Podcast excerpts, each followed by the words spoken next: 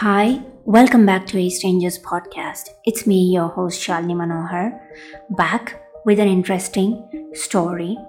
So this story is all about a young man and a wise man. So listeners, before I share this story, every person has a desire in them. Is it burning or weak? Um, it's always uh, good to have a burning desire which leads to success. But for me, success is having a family, peace, um, good health. All this mean to me being successful.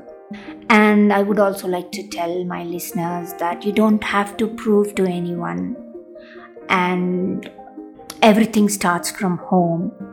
As long as you take care of yourself and your family and uh, you spread happiness.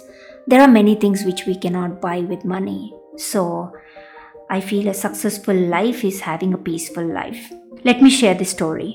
Once a young man asked the wise man uh, the secret to success.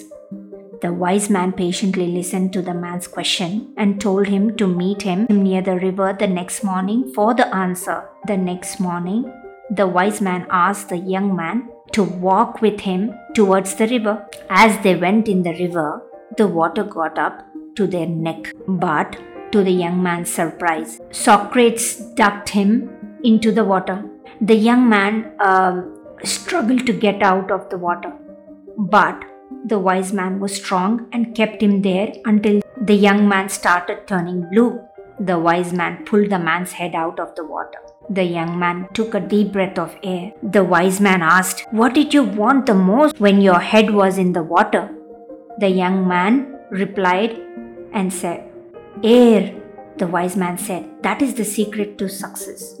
When you want success badly, as you wanted the air, while you were in the water, then you will get it. There is no other secret." So listeners, just like a small fire cannot give much heat, a weak desire cannot produce great results, what I feel. And I felt like sharing this story. Um, I will be looking forward uh, to the feedback uh, through your mails. Thank you for listening. Thank you for your time. Catch you next time with another interesting one. Till then, take care and bye.